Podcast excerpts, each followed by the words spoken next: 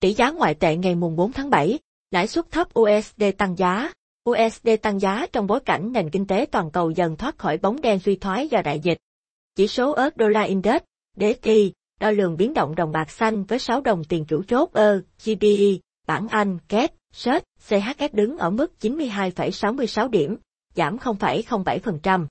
Tại cuộc họp vào tháng 6, Ủy ban Thị trường mở liên bang, FOMC đã đánh dấu tất cả các dự báo lạm phát của mình cho đến cuối năm 2023, với các quan chức nhận thấy chi tiêu tiêu dùng cá nhân tăng 3,4% vào năm 2021 so với dự báo tháng 3 là 2,4%. Họ đã tăng dự báo lạm phát năm 2022 lên 2,1% và 2,2% cho năm sau. Tại cuộc họp trong tháng 6 vừa qua, Fed đã giữ lãi suất gần bằng không và báo hiệu có thể sẽ giữ lãi suất ở mức đó trong năm tới để giúp nền kinh tế Mỹ phục hồi từ đại dịch COVID-19.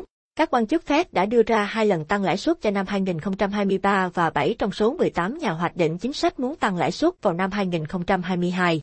Cuộc khảo sát đầu tiên được thực hiện bởi Fitch và sáng kiến về thị trường toàn cầu.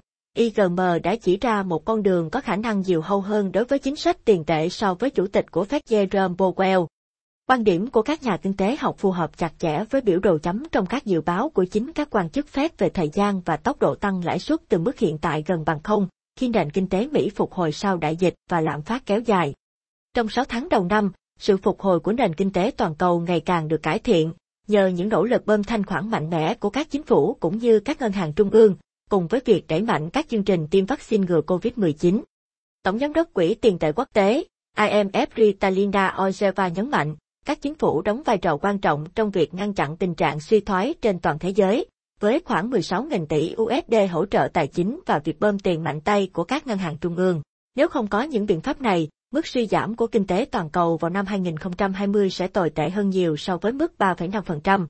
Hồi đầu tháng 3, IMF đã hoan nghênh gói cứu trợ trị giá 1.900 tỷ USD được Tổng thống Mỹ Joe Biden ký ban hành luật, đánh giá bước đi này vừa hỗ trợ tăng trưởng trong nước vừa thúc đẩy sự phục hồi kinh tế của thế giới. Người phát ngôn IMF Gary Wright cho rằng gói cứu trợ sẽ thúc đẩy GDP của Mỹ đạt 5 đến 6% trong 3 năm tới. Ngày mùng 2 tháng 7, Ngân hàng Nhà nước công bố tỷ giá trung tâm của đồng Việt Nam với USD ở mức 23.184 đồng. Tỷ giá tham khảo tại Sở Giao dịch Ngân hàng Nhà nước hiện mua vào ở mức 22.975 đồng và bán ra ở mức 23.827 đồng. Các ngân hàng thương mại giữ tỷ giá ngoại tệ đồng USD phổ biến ở mức 22.910 đồng, mua và 23.110 đồng, bán. Vietcombank niêm yết tỷ giá ở mức 22.920 đồng mỗi đô và 23.120 đồng mỗi đô. Vietinbank 22.905 đồng mỗi đô và 23.105 đồng mỗi đô. ACB 22.930 đồng mỗi đô và 23.090 đồng mỗi đô.